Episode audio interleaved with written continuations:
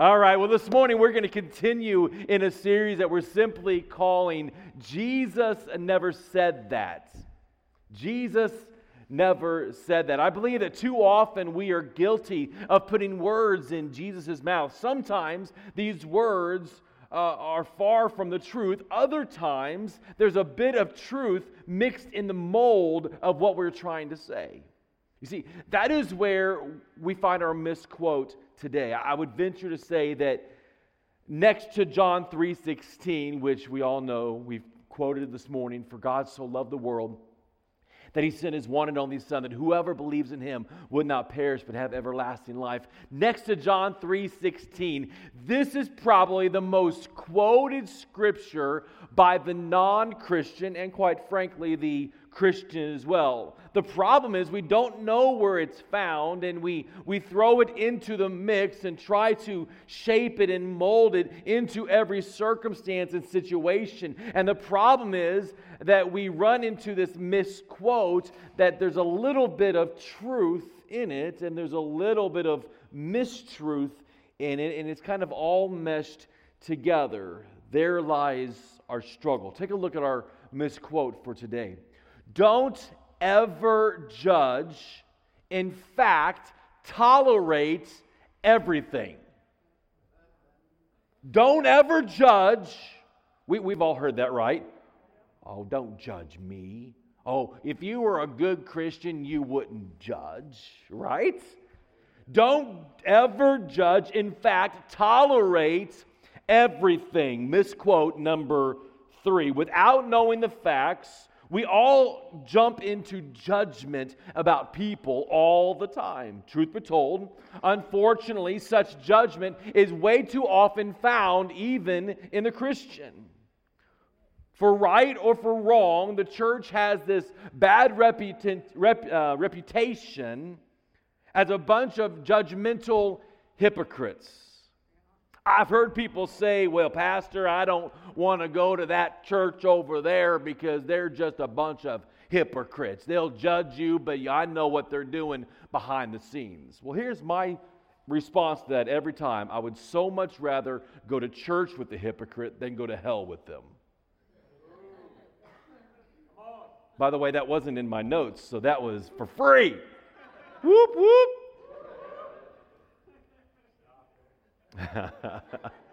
Man, we're going to use this all day. We're going to milk that thing right there. For right or for wrong, the church has this reput- reputation as a bunch of judgmental hypocrites, a group of people that, that say one thing, yet they do just the opposite. Way too often, I've had conversations with people that are hurt from unfair judgment and condemnation that they felt. So, society, in response, society is quick to throw out the phrase that we hear all the time well, I'm not judging, but. Or if you're a good Christian, you wouldn't judge. Is that really what Jesus was trying to get across? Is that really what Jesus was saying to the people in Matthew chapter 7? I don't think that's exactly what he was wanting us to get.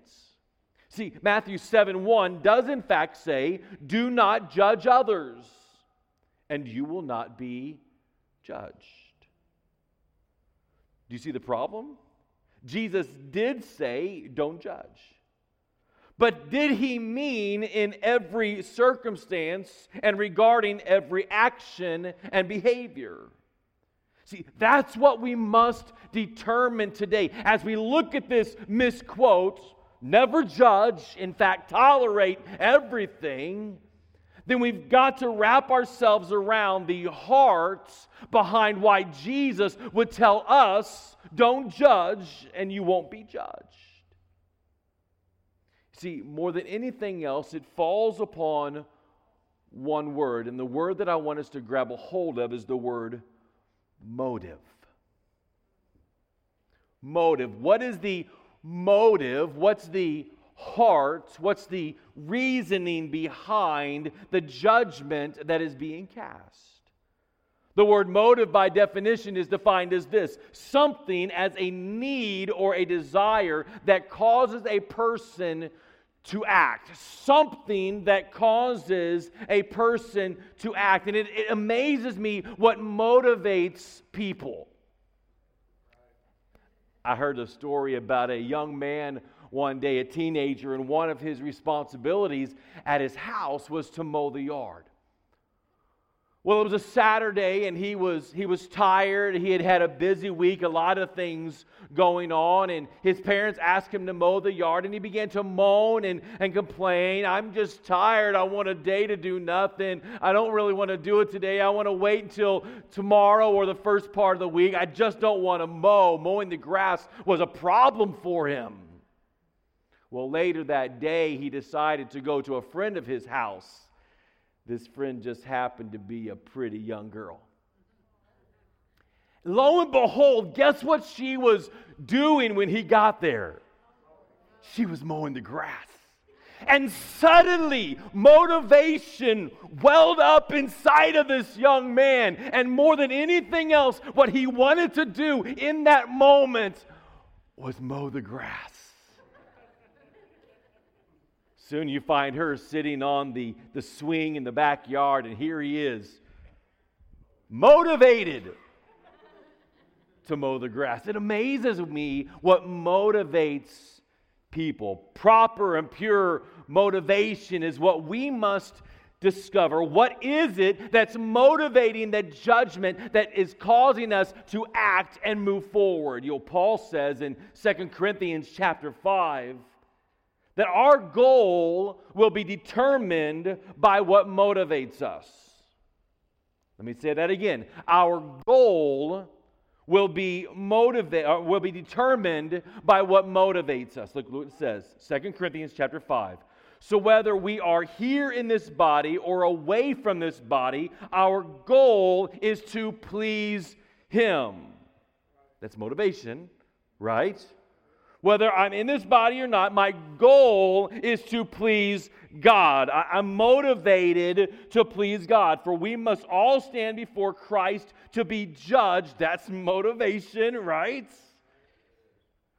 We will each receive whatever we deserve for the good or evil we have done in this earthly body. That, that's motivation. But there's another word that's connected with this idea of judgment. I, I, said it during the misquote, and that word is, is tolerance. We must tolerate everything. At least society would say that. They're pushing that idea over and over. Tolerate any and all behavior, regardless of the reason, regardless of the outcome. And I struggle with this in my mind, and, and I share this with you often because we are so bombarded with this on the outside that I believe that the church must take focus on this. Otherwise, we will find ourselves going down a trail that we were never meant to go down. Don't ever judge, in fact, tolerate everything. That's what society would have us to say. I fear if we're not careful, we will simply tolerate our friends right into hell. If we are not careful, church, listen carefully. If we're not careful, we'll tolerate our friends right into the hell. I fear a fear of judgment, a fear of intolerance. We avoid the moment to show them that there's a better way with Christ and therefore we remain silent as their eternal destination is being mapped out in front of them. Now, I shared this thought a few months ago, and every time I read it, it, it strikes something on me on the inside. Society is trying to tell us that if we're really a good Christian, then we shouldn't judge, we should just love. Learn to tolerate every behavior, every action, every lifestyle. However, the definition of tolerance has changed over the last few years. Let me show it to you once again. Webster's Dictionary 1913 defined tolerance as this showing respect for the rights or opinions or practices of others. But our modern day Merriam Webster's dictionary defines it as this willing to accept. Do we see the shift? We've gone from respecting now to accepting. Willing to accept feelings and habits and behaviors that are different from our own, able to allow or accept something that is harmful or unpleasant. Now, as I understand the Bible, if someone is living a life that is leading them directly to the devil's hell, then if I really love that person, if I really love them fully, and the Bible says we are to love all people, don't fake it, but really love them, then I must do everything that I can to help them change the way they are living. I must take every action possible to move them in a direction that is closer to God. The notes in my fire Bible laid out the truth on judging for us. In Matthew 7 1, the notes in the footnote said this Jesus condemns the habit of criticizing others while we ignore our own faults. Wow, see, there's the problem.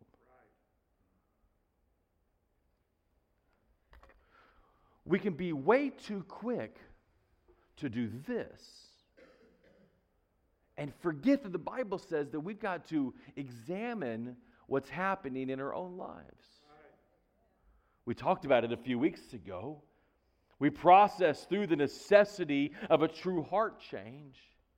But Jesus condemns the habit of criticizing others while we ignore our own faults. Believers must first submit to God's righteous examination and to the standards of His Word before attempting to evaluate and influence the conduct of others.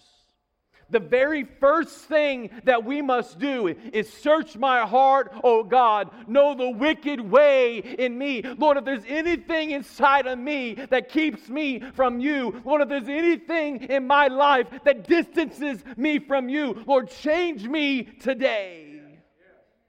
See, the first thing that we've got to do is examine here before we examine there.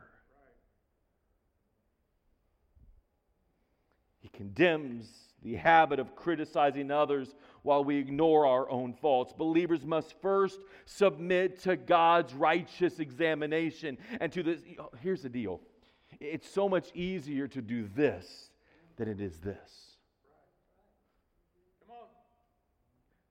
First submit to God's righteous examination and to the standards of His Word. That's what? The Bible. Attempting to um, righteous and to the standards of His Word before attempting to evaluate and influence the conduct of others. Now, let me go back to a word that we discussed on the onset the word motive. Is your motive for judgment?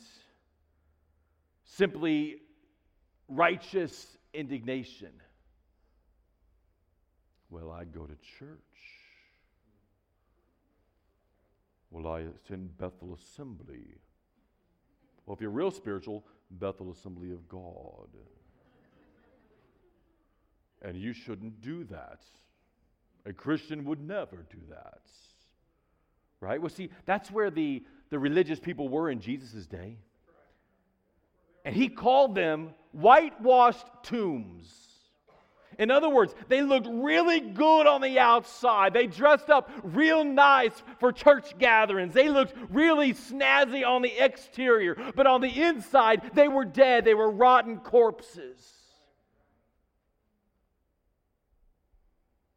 Is your motive the destruction of the person that you're judging?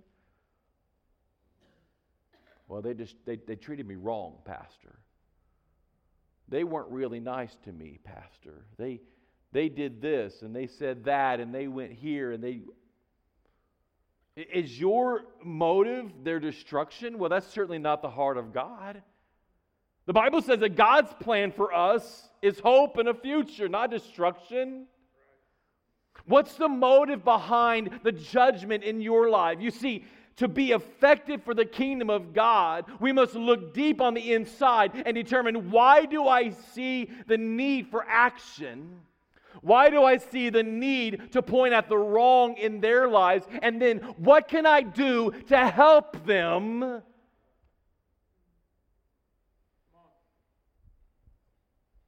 You see, it's not just let me pick you apart,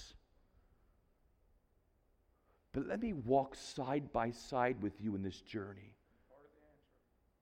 Let me, let me show you the very heart of God. For God so loved the world that he was willing to send his son to die on the cross.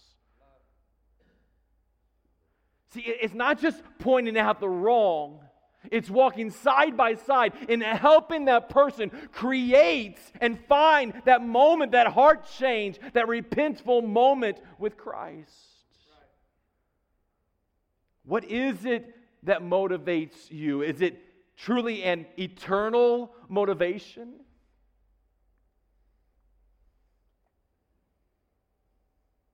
Do you have the motivation that compels you to walk alongside that person, to introduce them to the one that saved your heart and your soul and your life forever? You see, sometimes love takes the form of identifying the, the error in effort to help that individual rectify or even establish a relationship with God. So, so what I want to do today is I want to take just a few moments and I want to look at three options that are better than judgment. Three options that are better than judgment. Number one is this let your judgment take on grace. Let your judgment take on grace. Rather than passing judgment on the world, rather than being that one that, that points that finger, let grace step in. John 3 16, we read it a moment ago. For God so loved the world that he gave his one and only Son, that whoever believes in him shall not perish, but have eternal life. We Many of us can quote that scripture in the room. If I went around the room and I said, I give you a piece of candy, like we do in kids' church, I give you a piece of candy, if you can quote John 3 6, 16, many of you could probably do so. But do you know what John 3 17 says? Let me read it to you. God sent his Son into the world not to judge the world,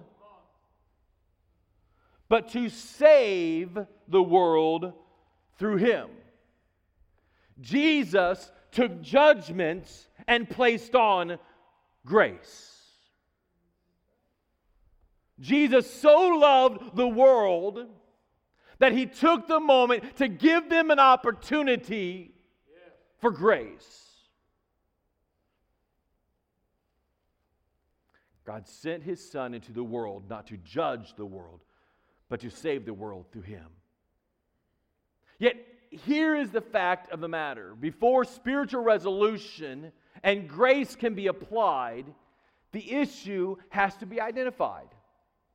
You see, there's this weird balance between pointing the finger in judgment and ooey gooey grace that accepts everything.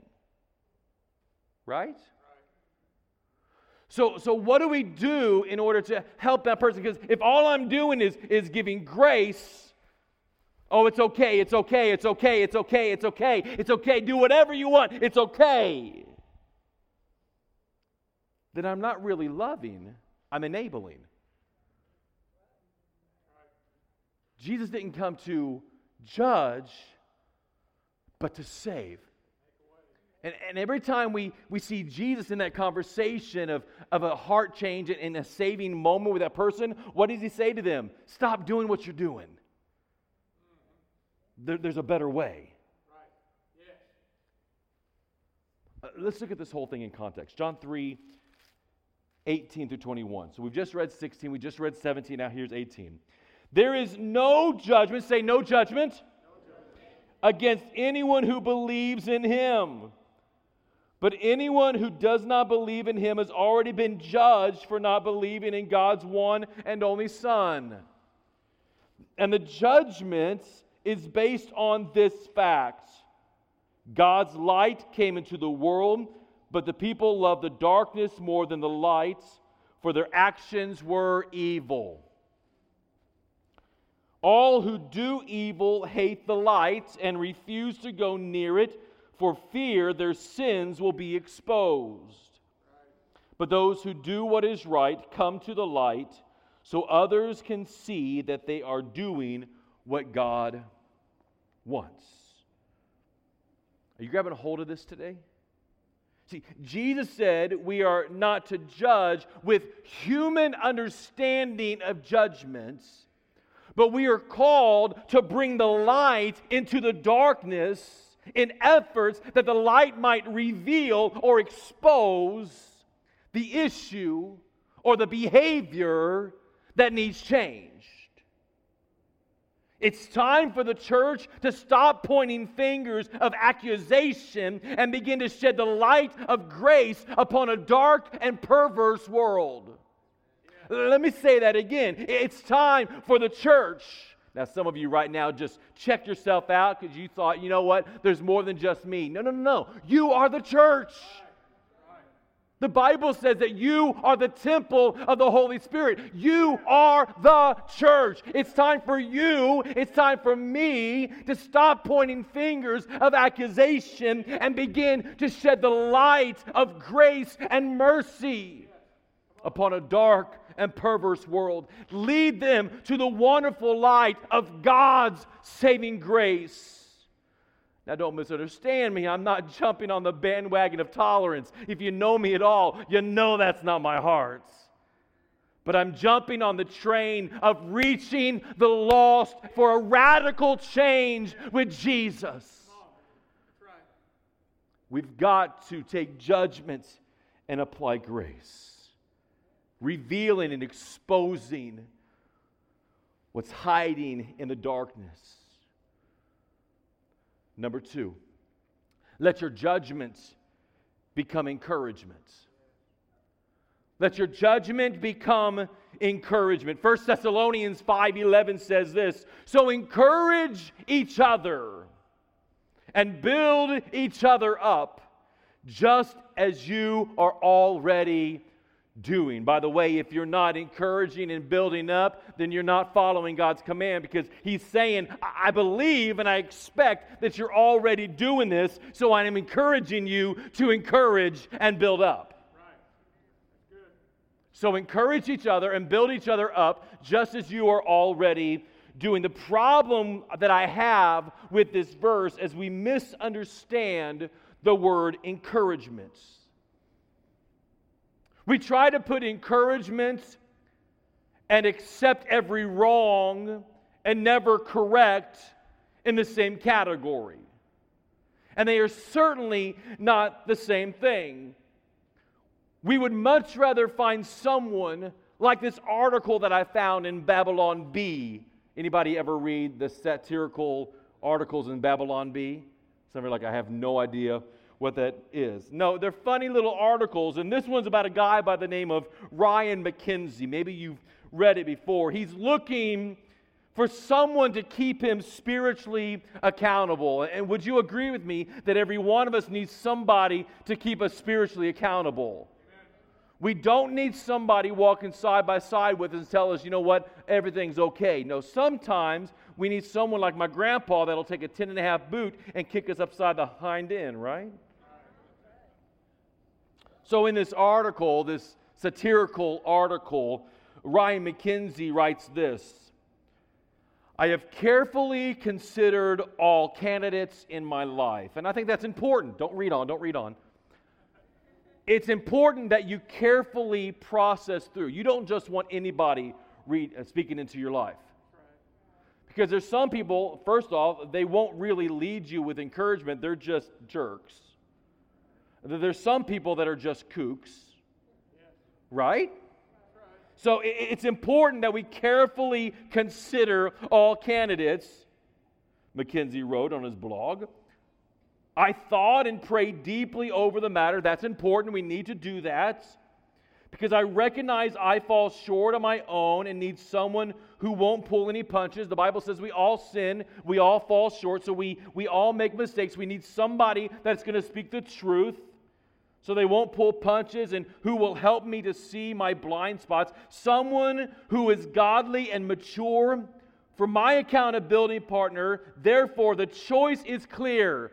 myself.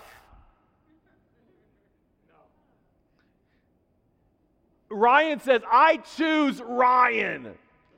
I'm going to let Ryan speak into my life. No, no, sometimes we need someone else. Every man and every woman, every boy, every girl, every young adult, every teenager, we all need someone in our lives that will speak the truth, that will encourage and build up. And sometimes, in order to build up, the foundation has to be worked.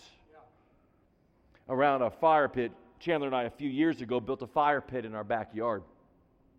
And right now, there's just kind of grass and dirt and stuff around the fire pit. So, one of my goals eventually is to, to dig out around that. But I was looking at it the other day and I realized it sits on a slight slope. So, in order to do that, I'm going to not only have to level the ground, but I'm going to have to build a retaining wall in order to establish that process. Some of our lives, we're going to have to dig down deep. We're going to have to build some retaining walls. We're going to have to do some hard work in order to be built up. Right? Every one of us needs someone. We need someone to encourage us. We need someone to, to lift us up when we're down. But we also need someone to correct us when we're wrong. And the problem is, oftentimes we want the first, but not the second. We want someone to give us bonbons and bring us chocolate dipped ice cream cones. Andy? But we don't want that person that's going to say, you know what, you have chocolate all over your face. So we throw out the J word stop judging. When actuality, it's not judgment, it's shining light and allowing the light to reveal the cockroach that's been running around. Ephesians chapter 5 says this, but the evil intentions will be exposed when the light shines on them, for the light makes everything visible. You may be that friend this morning that needs correction in your life. You may be that friend this morning that needs to give the correction in someone else's life. But when you give the correction, remember to examine your own motives. Think about this what's the purpose of lights? You see, light can be extremely beneficial. If you don't believe that, let your wife rearrange the furniture in the living room. And then around 2 o'clock in the morning, don't turn any lights on and go get a drink of water your pinky toe will find the foot of the couch every time. Light is important. Light reveals what's happening around you. Spiritually, it reveals what's in the wrong direction, it reveals the faults, it reveals the failures, it reveals the areas that we need to be corrected. But light used in the wrong capacity causes momentary blindness. Now, if I was to be in a dark room, and then a few years ago I, I did this to a little boy, this is confessional moment. Uh, at kids camp every year, Angie and I are assistant head dorm leaders, and inevitably at kids camp, there's that group of boys that just don't want to go to sleep at night. Um, they, they keep rustling around and their dorm leaders trying to get them to sleep and it's been a long day and the rest of the boys are getting tired and these guys just don't want to settle down. Well a couple of years ago we had one of those situations. We're making our rounds. It's probably midnight or 12.30 something like that. Making some rounds making sure all the rooms are safe and kind of settling down for the night. And we have a dorm leader that opens his door quietly steps out and goes help and I went, what's, what's the problem? He goes, I've got some boys that just won't, they're going crazy in there. I don't know what to do with them. So we walked in the room, turned the lights on, and began to talk to them with our big dad voices. All right, boys, it's time to settle down for the night. You know that, you know that voice. We all heard that voice growing up. And so we, we gave this spiel, and I thought, okay, we're good. So we thought, let's be a little sneaky. So we turned the lights out first, then we opened the door, pretended to go out, and closed the door behind us, and stood in the pitch dark room. About 2.3 seconds later, I hear as a boy was jumping off of the top bunk, landing both feet on the floor, not far from me, probably about here to here. And, and I had this uh, flashlight that I had just gotten for Father's Day. And I thought, well, I've got to use it. And it's about 300 lumens, pretty bright. So I just turned it on to see what was there. And this boy, by that point, was about this far from me. And this bright 300 lumen flashlight was in his eyes, and he went, momentary blindness, but it resolved the issue. The light revealed what happened in the dark. You see, there are times that light can be used beneficially, there are times that it can cause blindness. And I wonder are our motives pure? Are we offering judgment with grace? Are we allowing our judgment to become encouragements? What's the purpose for the light in your life? Hebrews chapter 12 says this No discipline is enjoyable while it's happening, it's painful. But afterward, there will be peaceful harvest of right living for those who are trained in this way. So take a new grip with your tired hands and strengthen your weak knees. Mark out a straight path for your feet so that those who are weak and lame will not fall but become strong. In the moments, the correction, the discipline, the thing that sometimes we cast up as judgment, but it's really the light revealing the cockroach. In the moment, that's not enjoyable. In a moment that hurts, moms and dad, it's not always easy to correct our child. Young people, it's, it's not easy when mom and dad are correcting you. We want to say things like, well, stop judging me. You don't understand what it's like to be a teenager in 2019. You're right, but we understand what it means to be a Christian. We want to help reveal the cockroach that's crawling around in your life. Friends, when someone is shining the light on your life, that process is not always enjoyable. But the Bible says a peaceful harvest awaits. It's been quite some time since some of you have had a peaceful harvest.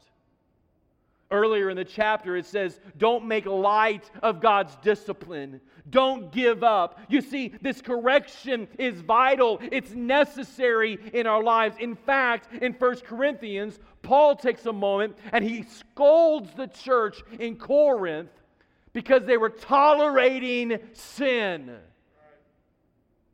They were allowing the sin to take place and they weren't shining they weren't shining the lights we are called to sharpen one another. Not only point out the sin, but help our brother and sister come to that place of a light change that brings us to our third option. Number three, let your judgment lead to spiritual change. Let your judgment lead to spiritual change. I don't have time to tell the story today, but maybe you're familiar with the story. John chapter 8, a woman was caught in the act of adultery. By the way, it was a trap, it was a setup. You can read the story yourself, John 8, verses 1 through 8. But this woman is caught in the act of adultery, and by the law, she is to be stoned to death, large stones thrown at her until she dies. The religious people brought her to Jesus and asked, what should we do to this lady caught in the act of adultery? Jesus' response was this He knelt down. He began to write in the dirt. Now there's many different thoughts as to what he wrote. Some believe that Jesus was just doodling. He was just drawing little figures. Others say, well, maybe, maybe he was writing the names of the accusers, and beside their name, he was writing their sin. Some say, well, perhaps he was writing out Moses' law.